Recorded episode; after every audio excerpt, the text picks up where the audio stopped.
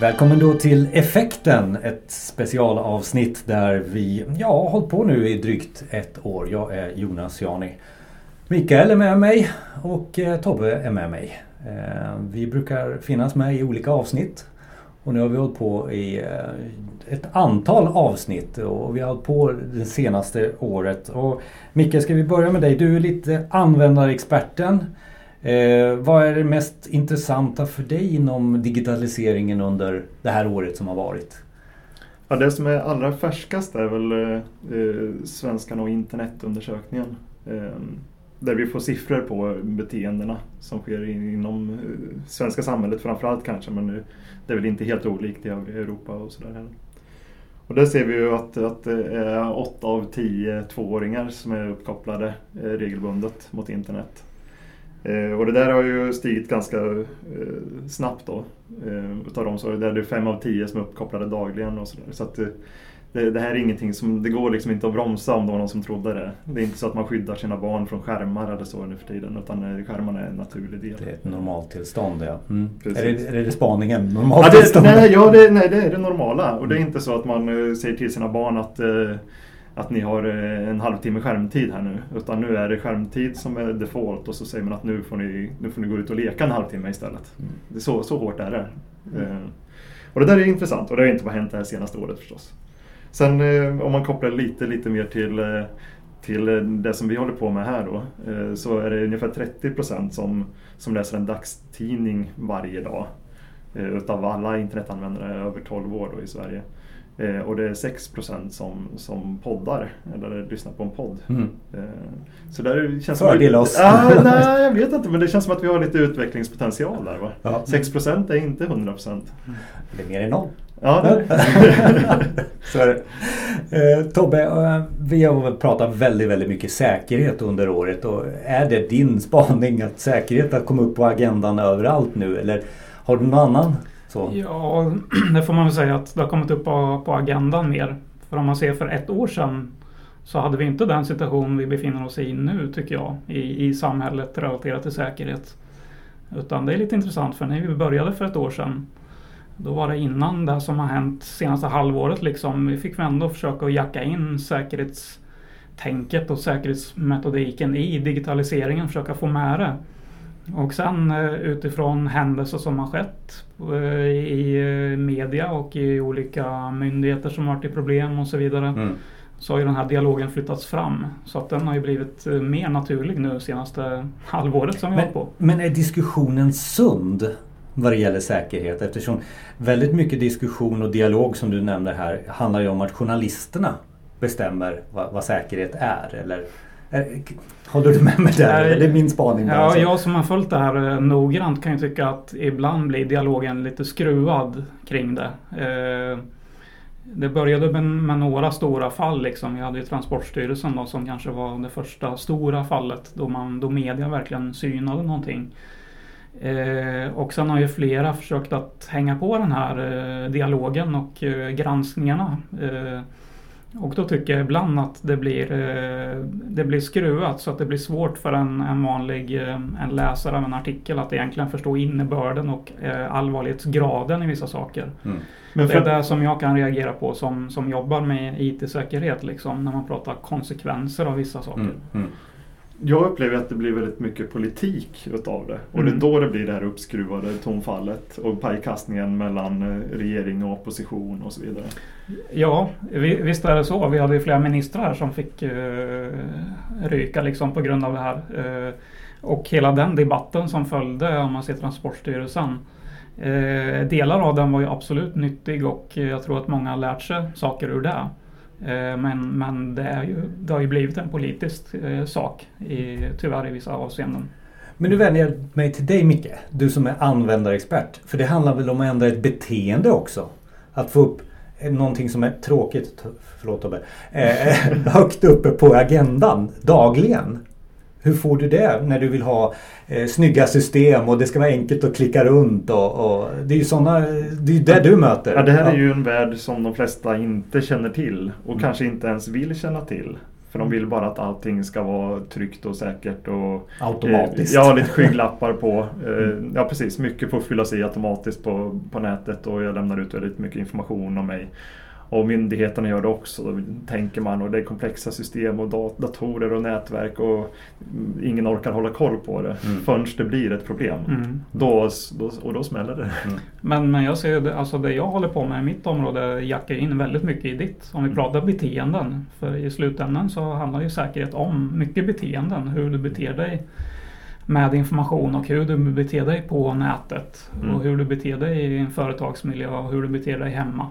Så att mycket handlar ju om beteenden och där har ju ni, eran nisch, en, en möjlighet att skapa de här gränssnitten och försöka vara tydligare kring hur man kommunicerar med eh, sina medarbetare, användare, hur ska man tolka saker. Mm. Så att jag tror det, det här kommer smälta ihop, smältas ihop mer och mer. Men sen så tror jag just i de här fallen som du tar upp här så, så har man ju lämnat över förtroendet och beslutsrätten till ett antal individer egentligen inte datorsystem utan till ett antal individer. Och när de tar felaktiga beslut mm. då, då är det ändå, det är ändå människan det faller på mm. mm. till syvende och mm. sist. Mm. Så, så, att det är ett antal människor som har ja, inte tänkt hela vägen. Effekten har tagit upp mycket under eh, de här avsnitten som vi har producerat angående just användarcentreringen. Vi har pratat eh, till och med med Försvarsmakten och om, om deras sätt att, att kommunicera eh, med användaren. Tobbe, en av de mest lyssnade avsnitten är den tillsammans med dig när du pratar GDPR. Mm. Det som vi fortfarande är väldigt osäkra på och då talar jag utifrån ett verksamhetsperspektiv kanske. Mm. Varför, varför är man eh, orolig för GDPR? Jag, jag, tar de orden framför mig faktiskt. Mm. Eh, ja, vi, vi i branschen har hållit på med GDPR ganska länge. Eh, men nu kommer vi närmare och närmare det datum då, 25 maj här nästa år. Eh, då GDPR verkligen får tas i, tas i bruk, tas i effekt. Eh, och vi har ju sett att intresset och, eh, och att personer har blivit mer oroliga ju närmare man kommer det här datumet egentligen. Eh, sen kan jag tycka att många frågetecken har rättats ut under det senaste året när det gäller GDPR. Mm. Eh, tolkningar och eh, eh, tillvägagångssätt och hur man ska förhålla sig till personuppgifter. Så jag tycker ändå att, eh, att nivån på diskussionerna eh, och debatten ändå är tydligare än vad den var för ett år sedan. Och avsnitt 35 pratar just om det här lite vidare. I, jag tror vi pratar 20 minuter om, om GDPR och får, du får även en checklista med det, det, hur du ska lyckas med det här. Mm. Och eh, under året, bara min spaning här Micke också. Vi började prata väldigt, väldigt mycket UX. Jag har min lapp här framför mig. Alltså användarupplevelsen. Vi pratar om kommunikation. Och sen nu eh, senaste som, som jag, när jag pratar om Microsofts eh, framtid och Office 365 så säger vi att intranätet är dö, dött. Mm. Vad innebär det för den interna kommunikationen? Har vi, blev det, får vi göra om nu eller? Är det... Ja, vi måste tänka bredare. Det är, det är ju digital ja, någon form av kommunikation. Jo, men det är ju när vi har ja. gått ifrån att presentera information mm. och kommunicera information till att eh, ha ett intranät som är ett mycket bredare verktyg. Allt flätas ihop på ett helt annat sätt. Så att, eh, jag tror bara att man måste vara beredd eh, att sikta på en rörlig måltavla då, som i ja, det där fallet var Office 365. Mm. Med, där, där det dyker upp nya appar och tjänster hela tiden och så försvinner det någon. Och så undrar man vart ska jag lägga mina dokument eller hur ska vi samarbeta? Eller, eller sådär. För nu kommer vi också till vem är det som finns i organisationerna? De blir ju yngre och yngre, titta på oss själva som blir bara äldre och äldre. Men, men alltså är det det här beteendet, för det har vi också haft avsnitt om. Vi pratar ju väldigt mycket om sociala medier och digital marknadsföring i en del avsnitt.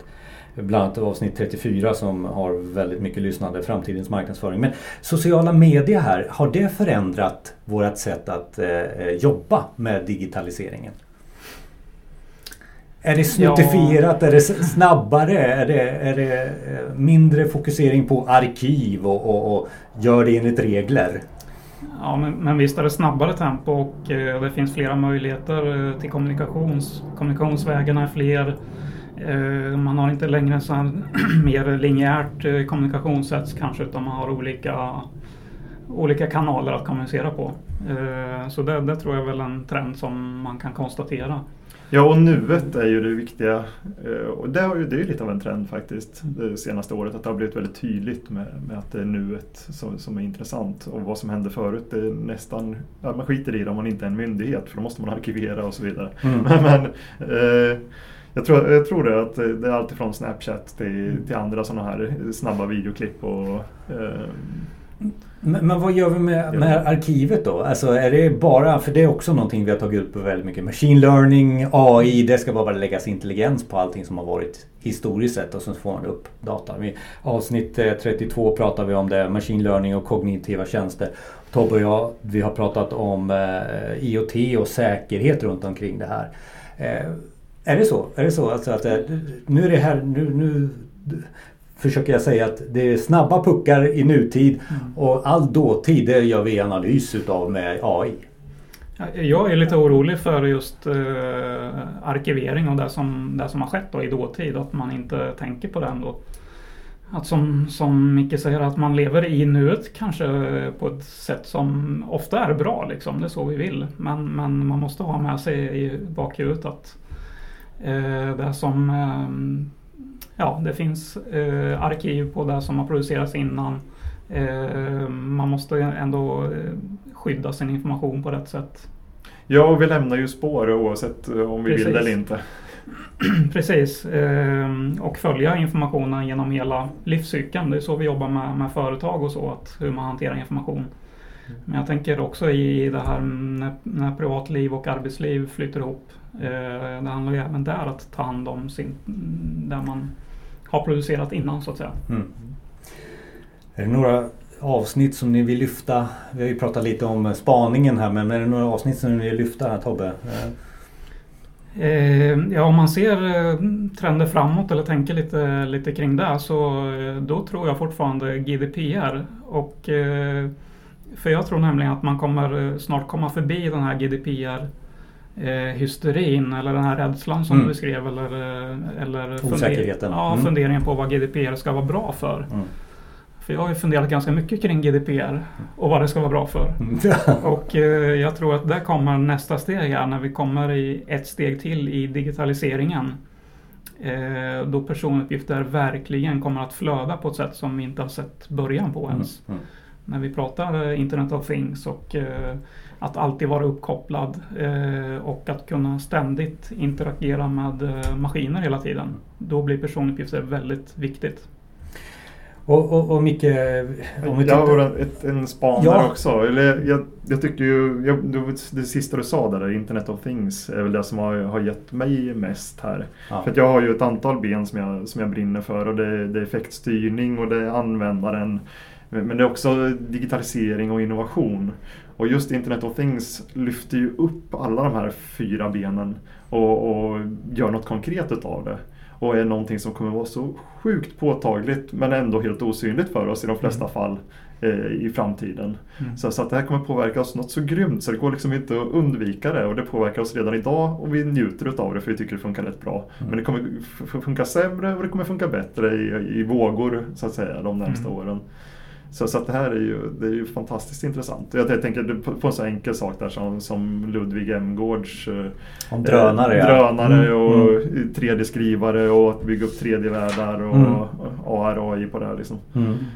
Eh, så, att, så att det finns, eh, eller VR förlåt. Ja. Avsnitt 15 kan man okay. slå upp där på effekten.se yes. för att lyssna Ja, vi gör det. Ja. Gör det. För det är ett konkret exempel på var vi är på väg. Ja.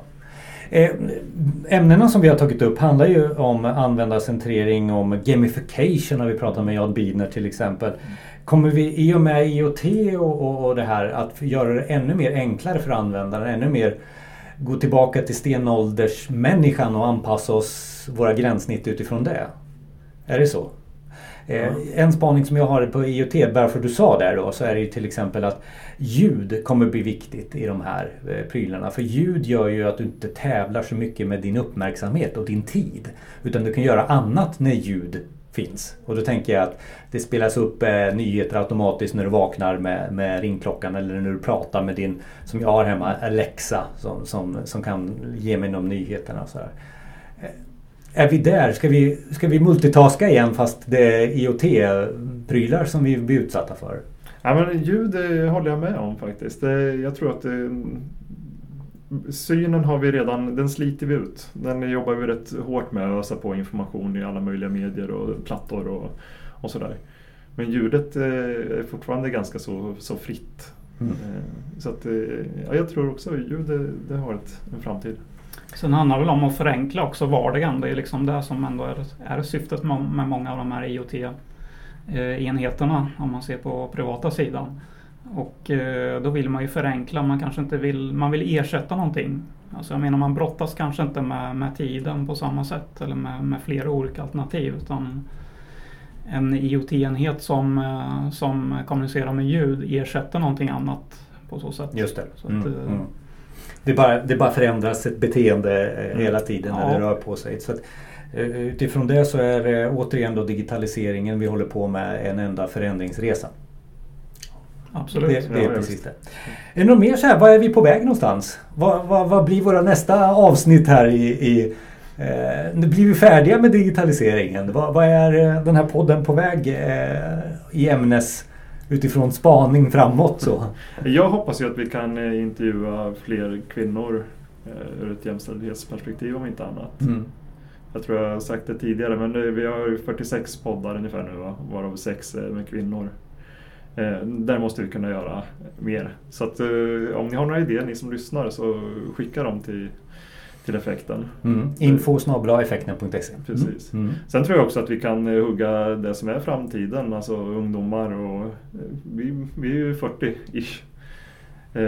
Så att här, där finns det också en, en, källa av inspiration och information som vi inte riktigt har tömt än. Mm. Tobbe? Ja, kan man se framåt när det gäller digitaliseringen. Man undrar ju vad, vad nästa steg faktiskt blir. För nu har vi pratat just om begreppet digital, digitalisering nu ett antal år får man väl säga ändå. Mm. Eh, och precis som man pratar om molnet ett antal år eller en tidsperiod. Liksom, och vad, man undrar ju vad nästa modeord eller vad är det vi kommer benämna nästa steg i utvecklingen. Eh, kan det vara AI, vår människan, människa-maskin, eh, tätare samarbete? Mm. kan det ligga där som man skapar något begrepp kring eller vad är det? För att eh, till slut så kommer ju digitaliseringen ersättas av någonting annat uttryck i alla fall kring det. Mm. Sen vet man väl aldrig exakt när det kommer ske. Utan Nej, och vi kommer fortsätta här i effekten eh, och följa upp med ämnen som vi tycker är intressanta inom våran expertis och eh, vi kommer att lyssna på eh, dig som lyssnar. Så info effekten.se, besök oss på effekten.se. Eh, många avsnitt har vi där och många avsnitt kommer ni få. Det är antingen på effekten.se eller där du hittar dina poddar.